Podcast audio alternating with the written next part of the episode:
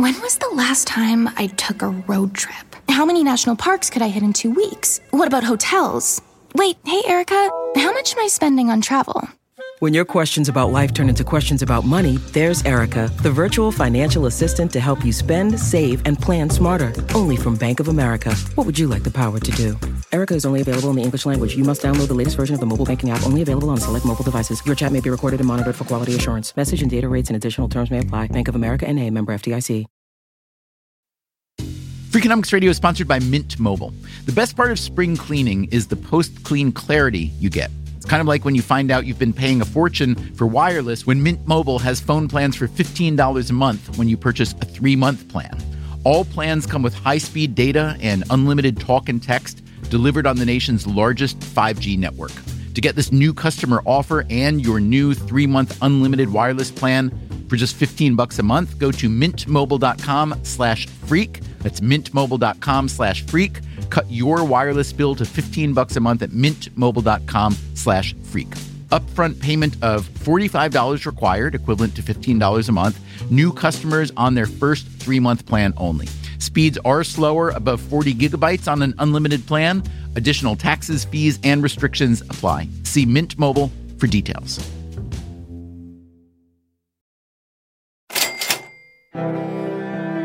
When something terrible happens, something truly terrible, a mass shooting or a terrorist attack, there is a man whose phone eventually will ring. My name is Kenneth Feinberg. I'm a lawyer here in Washington, D.C. Feinberg grew up near Boston, in Brockton, Massachusetts.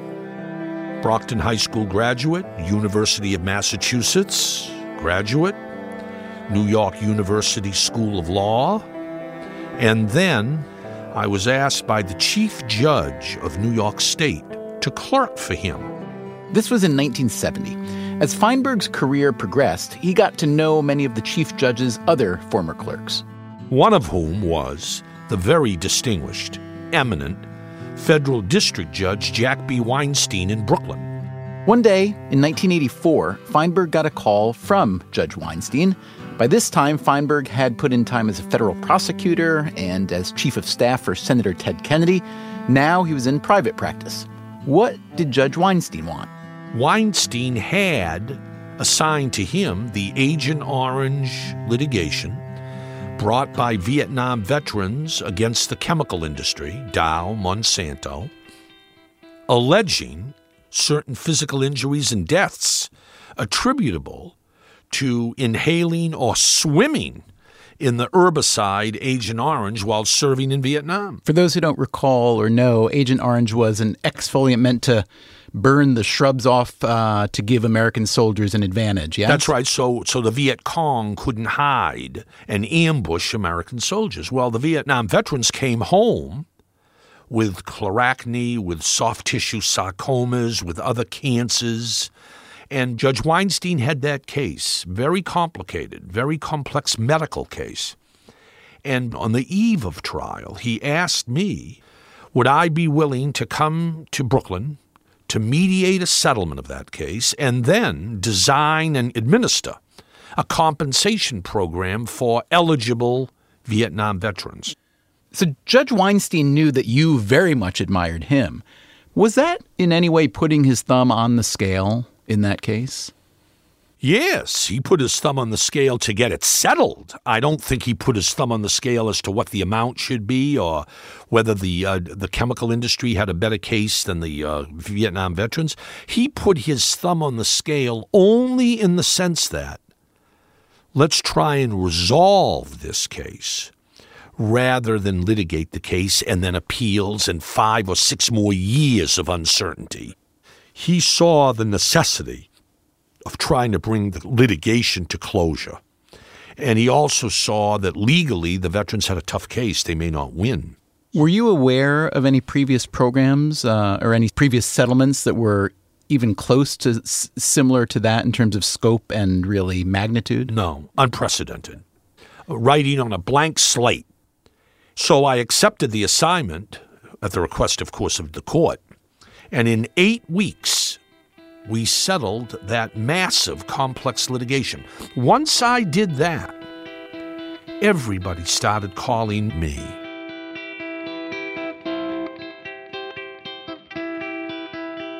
The Agent Orange settlement didn't please everyone. In fact, there's barely ever a settlement like this that leaves everyone happy because underlying each case is a tragedy that dollars cannot repair. A tragedy requiring a thankless and perhaps impossible calculus. But that's when Feinberg's phone rings. It might be a governor, uh, Hickenlooper in Colorado after the Aurora movie shootings. It might be a mayor, Menino, in Boston after the Boston Marathon bombings. It might be the president of the Virginia Tech University. There was one tragedy that differed from the rest on several dimensions. The 9 11 fund was fascinating because Congress authorized unlimited funds. Whatever Feinberg thinks is appropriate, fine with us. We don't know how to value these lives. Today on Freakonomics Radio, how do you put a monetary value on a human life? He looked at me. Mr. Feinberg, don't ever tell people like me that you know how I feel. You have no idea how I feel.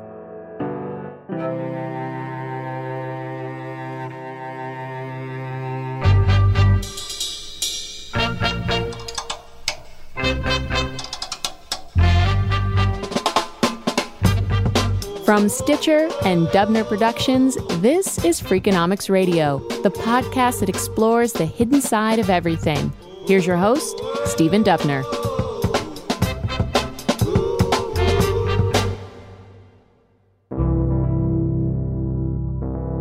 It's been happening with increasing intensity, if not quite regularity.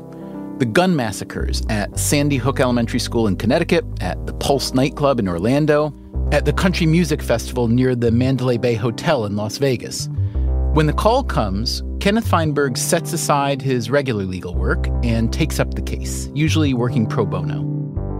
I know every um, case is different. There's a different uh, set of victims, there's a different motivation, there's a different pool of money, there's a different public sentiment. Walk us through uh, how you get involved, how you assess the landscape, and then how you begin to make it happen. So, on the agenda, one, somebody initiates it, not me. I get the call to design it. Somebody initiates it. Then the very next question you have to ask how much money do you have to distribute? That drives everything. Until you know whether you've got a billion dollars, five billion dollars, twenty billion dollars, three three million dollars, eight million dollars. There's nothing to plan. You can't decide and, and design a program until you know how much money there is that you're going to allocate to victims. Then you ask, based on the amount of money, who's eligible? The dead? The physically injured? What about those who didn't suffer any physical injury but are now so mentally incapacitated they can't get out of bed? Are they eligible?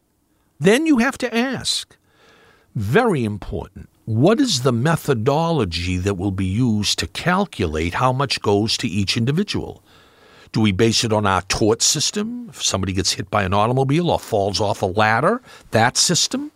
Does one size fit all? All that all lives are equal. Everybody gets the same. You've got to decide what methodology will be used. And then, after you've got eligibility and methodology decided, what proof does a victim, alleged, have to submit to me to corroborate the claim? And then finally, do you want to give every eligible victim or their family, at their option, an opportunity to be heard, to come in and talk with me? Once I get that call, those are the issues that uh, that have to be addressed. In the time between the event itself and you getting the call, let's say it's the Vegas shooting or it's the Orlando shooting, what are you thinking? Are you waiting for the call? Are you thinking about that event? Are you assessing in any way? I'm not waiting for the call. I hope the call won't come. Uh, and if it does come, I hope that it will come later rather than earlier. The more time that goes by, after a tragedy, you hope there'll be a dampening of the emotion of the survivors and the victims. Emotional trauma is the single biggest handicap, obstacle to successful implementation of these programs. You've said in the past that the single, maybe most common um, heartache of 9 11 survivors, f- victims' families, was the uh, the lack of a body. Yes. Yes. Did that surprise you? It surprised me the depth of the emotional angst when mothers and fathers would come to see me and say, you know, Mr. Feinberg, you're offering me $4 million, and they haven't even found my daughter's body and probably never will. That, that, that raises the emotional stakes of a um, hearing, of a give and take, and makes it all that much more difficult to talk in the cold world of dollars and cents. One of your most unusual settlements was after the 2008 financial crisis when the government essentially took over a number of firms and you were called in to set the limits on their top executives' compensation. Congress bailed out corporate America after the 2008 9 financial crisis in order to prevent uh, Bank of America or G- GM or Chrysler or Citibank, um, AIG from going under. Taxpayer money propped up the private American business economic system. Congress passed a law, and the law said, well, now that we've protected these companies and bailed them out from bankruptcy, we are now a creditor. And until the companies pay us back with interest, we will appoint the Treasury Department to fix corporate pay, the annual compensation of private corporate officials. And they thought, what kind of guy could we get? Populist revenge. yeah. Secretary of the Treasury called me up and said, We're at Treasury. We don't want to be in this business setting private corporate pay. What would Alexander Hamilton say? So um, this was my job for 16 months to set individual corporate packages of compensation for the top 25 officials in the seven companies that receive the most taxpayer bailout assistance. Yeah. And um, what kind of blowback did you get from them? Tremendous blowback. I didn't realize, I did not realize how emotional this would get. Corporate officials if I go to them and say you are making 5 million a year, now I'm going to cut it back to a million. I waited for them to say, oh, that means I'll have to sell a third car. I, will have to get rid of our, our estate on Long Island at the beach. I won't be able to send my kids to Exeter and Andover. That's what I expected. I was wrong. Very emotional. Because these corporate officials viewed their compensation as the sole barometer of self worth. And that surprised you? Surprised me. It was as emotional as 9 11. Mr. Feinberg, if you cut my pay by 90 or 80%, how dare you? I have worked for 25 years for this company. I have given it my sweat and my blood and all that I could. And now you have made me worthless in my own eyes. What do you think of that argument? Did I, you find validity in it or no? I found validity in the the legitimacy and good faith emotion that they exhibited. But with all due respect, uh, that was not a rationale for me to say I feel bad for you and therefore I won't cut your pay. Congress passed a law.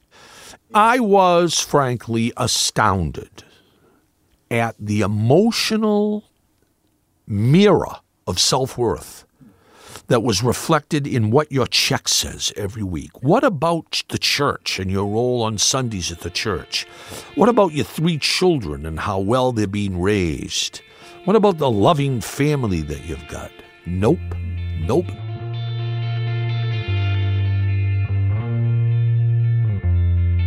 There is, of course, a big difference between a government clawback from corporate executives and distributing money to the victims and survivors of a mass shooting or a terrorist attack. And in most of the latter cases, the funds are coming not from an institution or government, but from public donations. The One Orlando Fund, for instance, was set up to help victims of the Pulse nightclub shooting, in which 49 people were killed and dozens injured. The fund received more than $31 million in donations. Of that, Feinberg distributed more than $17 million to the families of the people who were murdered. The victims who spent time in a hospital but survived got between $69,000 and $321,000. And people who were in the nightclub but weren't hospitalized got a bit more than $26,000 each. When it comes to putting a price on human life and suffering, Feinberg is hardly reinventing the wheel. There are actually lots of different ways to do it. That's W. Kip Viscusi. I'm an economist and I'm a professor at Vanderbilt University. Viscusi's work has focused on a widely used metric called the value of a statistical life. The value of statistical life refers to uh, how much it's worth uh, to prevent one expected death. Some people, especially if it's their own death they're trying to prevent, would put that number at infinity. Everybody who thinks that life should have an infinite value should instead ask themselves the question how much would you pay for a car that's, you know, safer but by a trivial amount? And most people are not willing to pay an unlimited amount of money uh, for this slightly safer car. There's another complication to statistically valuing a life, an even harder problem to solve. Lots of people say that even placing any dollar number on life uh, devalues life. So we shouldn't be doing it at all. But as a routine practice, government agencies have to make decisions. So either implicitly or explicitly, they're going to be valuing life, and we want them to use the right numbers. Okay, so what are the right numbers, and how do you get there? Let's start with the way it used to be. So it used to be the government agencies, such as the Occupational Safety and Health Administration, did not want to explicitly say that they were placing a value on life. Uh, so instead, they called it the cost of death. Well, the, the cost of death figures only uh, capture uh, the income lost to survivors. Uh, they don't capture how much you value your own life and how much you value staying alive. Uh, so, what you really want to know is how much are people willing to pay and how much is society willing to pay uh, to prevent the risk of one expected death. And the way I've looked at it is by examining how much workers require in terms of compensation to face extra risks of death on the job. And if you do that, uh, you come up with a number in current dollars of about $10 million. In a perfect world, the compensation for risky work would inevitably price in that risk. But as Viscusi explains, the world is far from perfect. So, what I've found is that uh, whether you get paid or not depends on, in part, on who you are. So, immigrant workers, particularly Mexican immigrants who are not fluent in English, uh, work on jobs that are 50% riskier than the average uh, job, and they don't get extra pay for the risk. So, these are the areas where we need more government regulation and more vigorous uh, enforcement of the regulatory standards.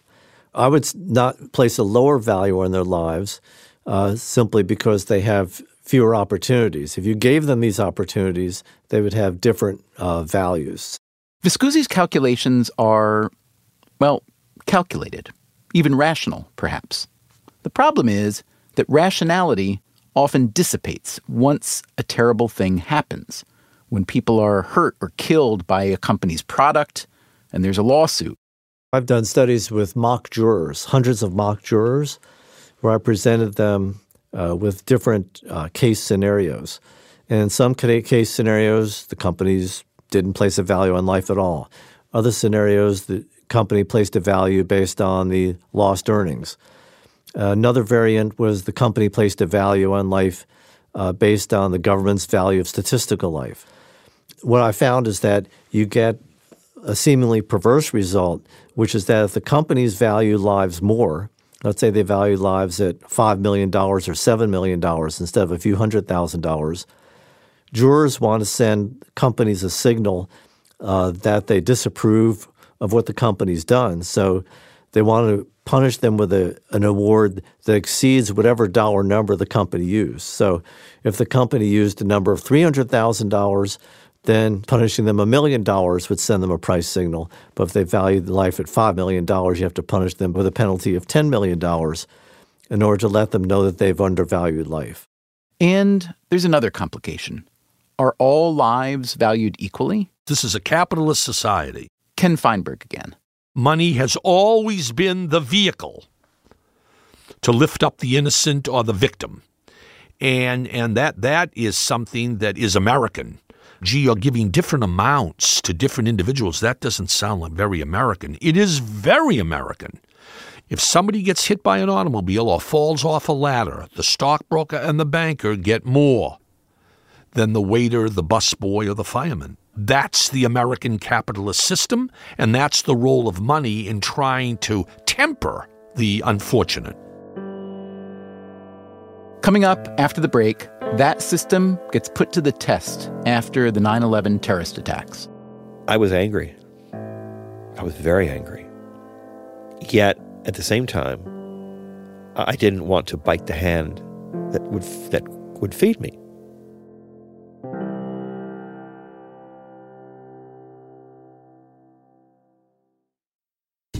Freakonomics Radio is sponsored by Range Rover Sport. Range Rover Sport leads by example, combining assertive on road performance with signature Range Rover refinement and commanding all terrain capability. The third generation Range Rover Sport is the most desirable, advanced, and dynamically capable yet. Range Rover Sport redefines sporting luxury an instinctive drive with engaging on road dynamics and effortless composure. Combining dynamic sporting personality with the peerless refinement you expect, Range Rover Sport communicates power, performance, and agility. Advanced cabin technologies such as active noise cancellation and cabin air purification offer new levels of comfort and refinement. The purposeful cockpit like driving position sets the tone for a focused interior that promotes exhilarating driver engagement. Award winning Pivi Pro infotainment is at the heart of the experience and provides intuitive control of the vehicle systems.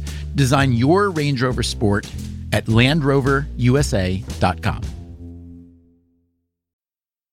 Freakonomics Radio is sponsored by TruGreen. TruGreen takes care of all the hard work it takes to get a great lawn so you can take care of everything else in your busy schedule. TruGreen is the easiest and most affordable way to get a beautiful lawn. All you have to do is water and mow, and they'll do the rest. Weed control, fertilization, aeration, and more, so you can do literally anything else. With TruGreen, you know you're in good hands because they are the official lawn care treatment provider of the PGA Tour. TruGreen offers a satisfaction guarantee, and they have a verified best price promise, which guarantees you the lowest price with no compromise on quality. You do you, let TruGreen do your lawn care. Visit trugreen.com to get the best lawn at the best price with the best people. Guaranteed. That's T R U G R E E N.com. Freakonomics Radio is sponsored by FedEx. Dear small and medium businesses, no one wants happy customers more than you do. So you need a business partner just like you, like FedEx, who understands your passion for serving your customers because they have the same commitment towards you. That's why FedEx offers you picture proof of delivery, packageless and paperless returns, as well as weekend home delivery to 98% of the U.S. population on Saturday and over 50% on Sunday. See the FedEx service guide for delivery information. Trust FedEx for timely deliveries. See what FedEx can do for your business. Absolutely, positively FedEx.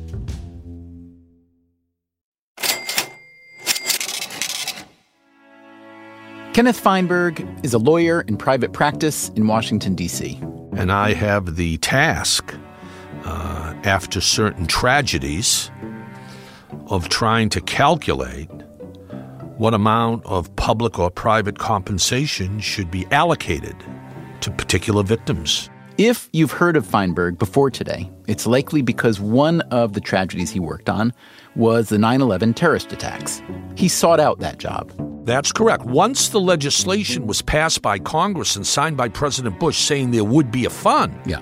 I suggested to both Senator Kennedy and Senator Chuck Hagel, a good friend of mine from Nebraska, Republican, uh, I'd be interested. Well, that's all it took. They together contacted John Ashcroft, the Attorney General, the President, Bush, and I, I got the job. This job was, for many reasons, different from any other. The scope of the tragedy, the political, economic, and emotional tensions, and perhaps most distinctively, the source of the settlement money. The 9 11 fund was fascinating because Congress authorized unlimited funds. Whatever Feinberg thinks is appropriate, fine with us. We don't know how to value these lives. And in that program, I spent taxpayer money.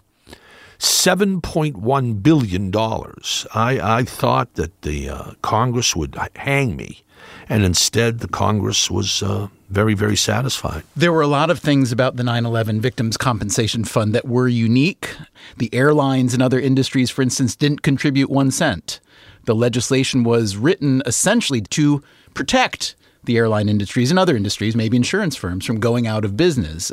It basically uh, although the program was voluntary, it encouraged all victims who lost loved ones in the World Trade Center, the airlines, the Pentagon, to divert themselves out of the legal system, come in for a special award, and promise on a signed piece of paper, I will not sue.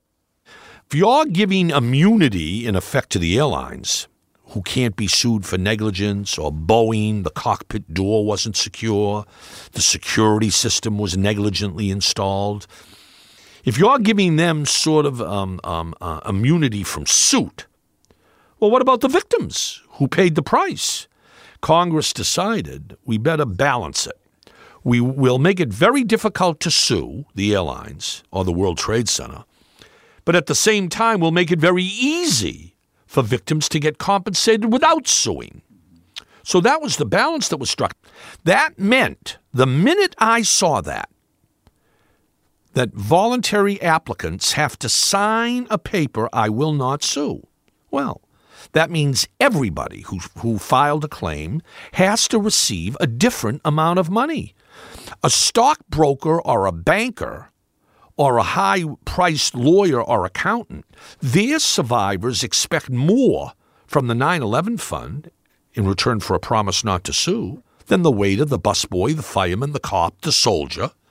The minute you take a program with public money and join the litigation at the hip of the program, everybody's getting a different amount, and that causes tremendous divisiveness. But I believe it was Senator Kennedy who said to you, listen, um, you need to understand that a life is a life and that while you do need to recompense more in some cases, can you talk about that uh, balance you tried to strike? Of course. Senator Kennedy said flat out, privately, now, Ken, this is all taxpayer money coming out of the U.S. Treasury. Make sure that 90% of that money doesn't go to 10% of the victims that will be a real mistake. So, what I did under the statute, I had discretion. And I could say to a stockbroker's widow, you know, if you run the numbers, purely the calculation of lost earnings, your husband, over a lifetime, after taxes, etc., would have made $21 million. Well, this fund was not designed Congress never intended to give you $21 million. So I'm exercising my discretion under the statute and I'm going to reduce it to $6 million. Now, there are very, very few people even getting $6 million. But based on the data and what your husband was earning and what he was likely projected to earn, uh, you're going to be a high end compensated uh, individual. Whereas the waiter or the busboy might have had lifetime earnings after taxes of $800,000, I'm going to raise you in my discretion closer not to 2 million, but closer to the median of about 1.5 million. And that way, exactly as you point out, I, I managed exercising my valid discretion to narrow the gap between the rich and the poor. Uh, did you hear a lot of complaints from the from the families of the highest earners? Some. A few sued. They went to federal court, claiming that I was violating the statute by not giving them their full economic lost wage or earnings. They sued within the corridor of the settlement, uh, having agreed to the settlement. No, so, they didn't accept uh, the settlement. Uh, I said, uh, "I'll give you six million instead of twenty-one million or twenty-four million. And they said, "You're violating the statutory language." They went to court They all settled their cases five years later. There was never a trial. And people ask me all the time, did they get more or less? Well, some may have got more, some may have got less. Hard for you to know. Hard to know. It's confidential. But don't forget, those families lived with this for five years and relived it and relived the tragedy. And at the end of the day, whatever they got, 25% of it went to their lawyers. Do you feel it's a more complicated calculation to do the kind of uh, the kind of calculations that economists like Kip Viscusi do that try to put a price on, among other things, public goods, right, clean air and water and so on? Um, do you think that's inherently a much more Oh, much more difficult. You know, what I do in all of these programs is not rocket science. The tough part, the debilitating part, is the emotion. The stories you hear, you wouldn't believe. Lady comes to see me, 24 years old, sobbing. Mr. Feinberg, I lost my husband. He was a firefighter, and he died at the World Trade Center. And he left me with our two children, six and four. Now, when you cut the check from the 9 11 fund, I'm going to get $2.4 million tax free. I want it in 30 days. Mrs. Jones, why do you need the money in 30 days? This is public money. The Treasury has to do its due diligence. It might be 90 days. You'll get your money. I want it in 30 days. Why? I'll tell you why, Mr. Feinberg. I have terminal cancer. I have eight weeks to live. My husband was going to take care of our two children. Now they're going to be orphans. Now I've got to get this money while I still have my faculties. I've got to set up a trust, get a guardian, make sure they'll be provided for. I don't have much time. You got to help me. Well, we ran down to the Treasury. We accelerated the program. We got her the check. Six weeks later, she died.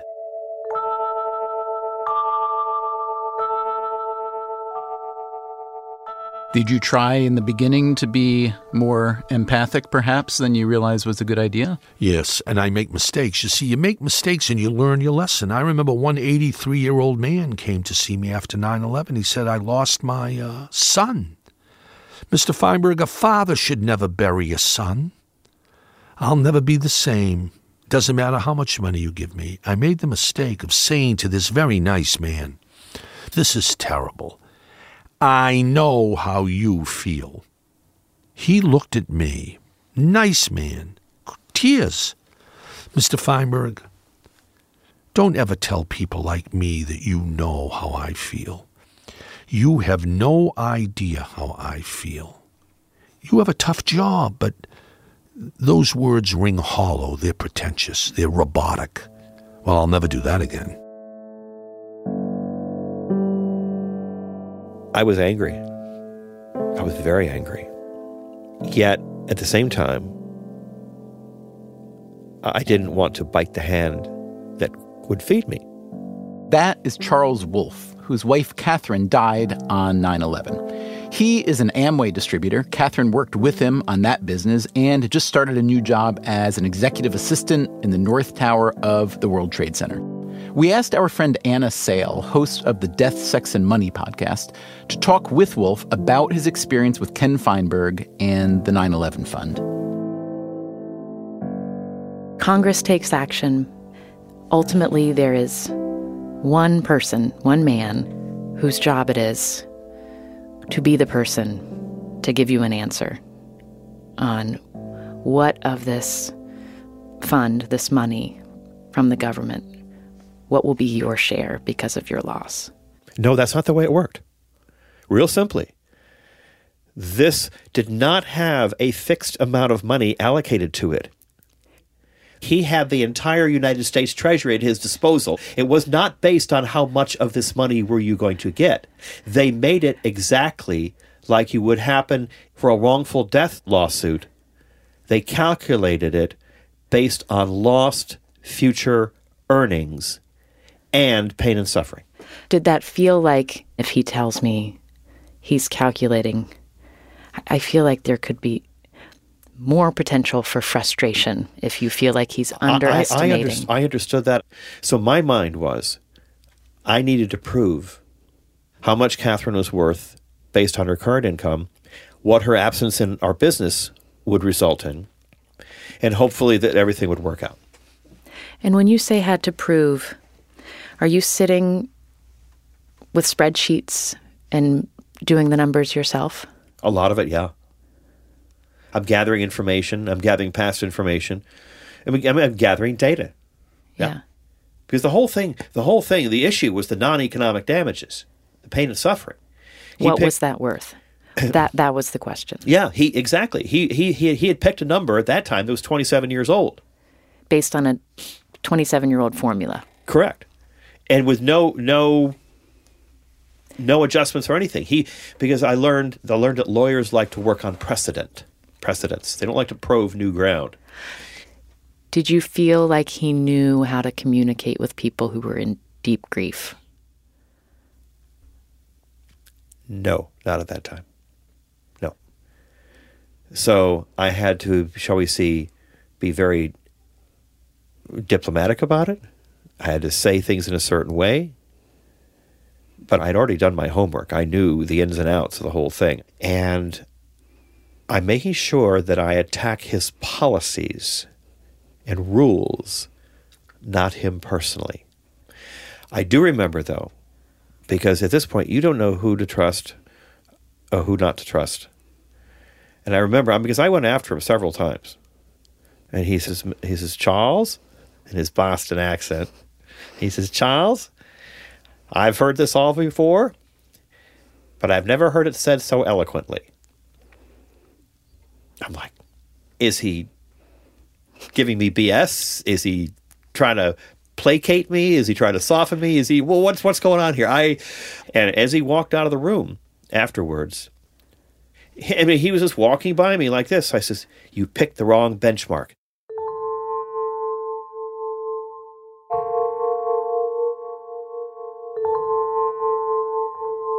I don't know if you use the word closure when you're thinking about your own grief, but I just had a dream about her last night. Closure might be for something like you go through in a divorce. And you remember that old song, I'm going to wash that man right out of my hair? yeah. Okay. I felt that. Yeah. Okay. All right. You know, that might be closure. All right. It's done. That's closure. No, there's no closure in this.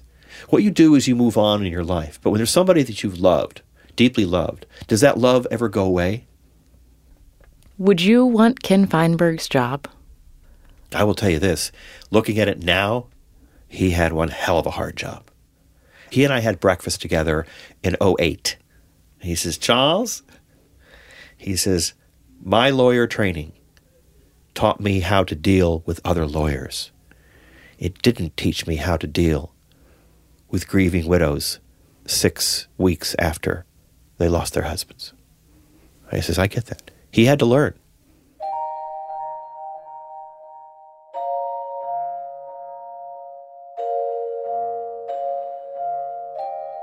people have their spouses taken, their siblings taken, their parents taken. See, this is the thing. Unless you've been through this, there were times that I just wanted to be with her. I actually never thought of committing suicide. But I knew that I wanted to be dead so I could be with her. When you get to that level, it's about having something in return. It's about something. Who can value a person's life? So what they did is they they gave us what they would have made in the future. The best estimation they could. That's the way it was. I still think that's a fair way to do it.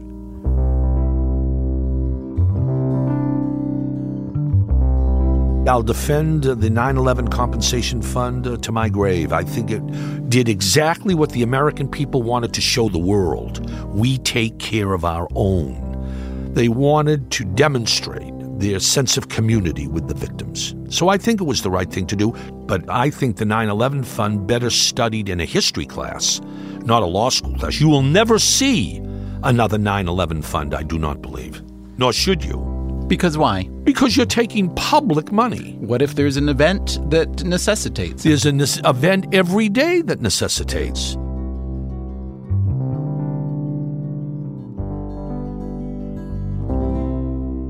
There's this word that uh, I'm sure you've heard a million times.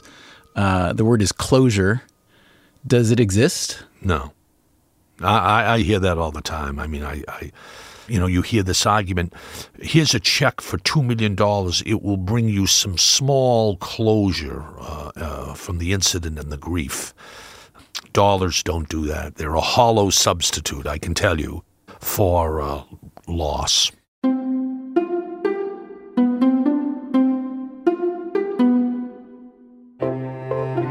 Thanks to Kenneth Feinberg for speaking with us today. If you want to learn more about his settlement work, he's written two books What is Life Worth and Who Gets What. Thanks also to Charles Wolf, Anna Sale, and Kip Viscusi. Coming up next time on Freakonomics Radio, is it really true that Scandinavia is the happiest place on earth? Yeah, I definitely am happier. It's about togetherness, it's about uh, pleasure, it's about uh, warmth. I regularly forget to lock car and or house. Uh, I do leave my children outside to sleep. And why even economists are getting on the happiness train and putting aside traditional measures like GDP. My God, let's get serious about the quality of our lives uh, and stop this nonsense. That's next time on Freakonomics Radio. Freakonomics Radio is produced by Stitcher and Dubner Productions. This episode was produced by Max Miller and Andy Meisenheimer with help from Alvin Melathe and Annabelle Bacon. Our staff also includes Allison Craiglow, Greg Rosalsky, Greg Rippin, Harry Huggins, and Zack Lapinski. The music you hear throughout the episode was composed by Luis Guerra. You can find Freakonomics Radio wherever you get your podcasts. Our entire archive is available on the Stitcher app or at freakonomics.com, where you'll also find transcripts, show notes, and so on.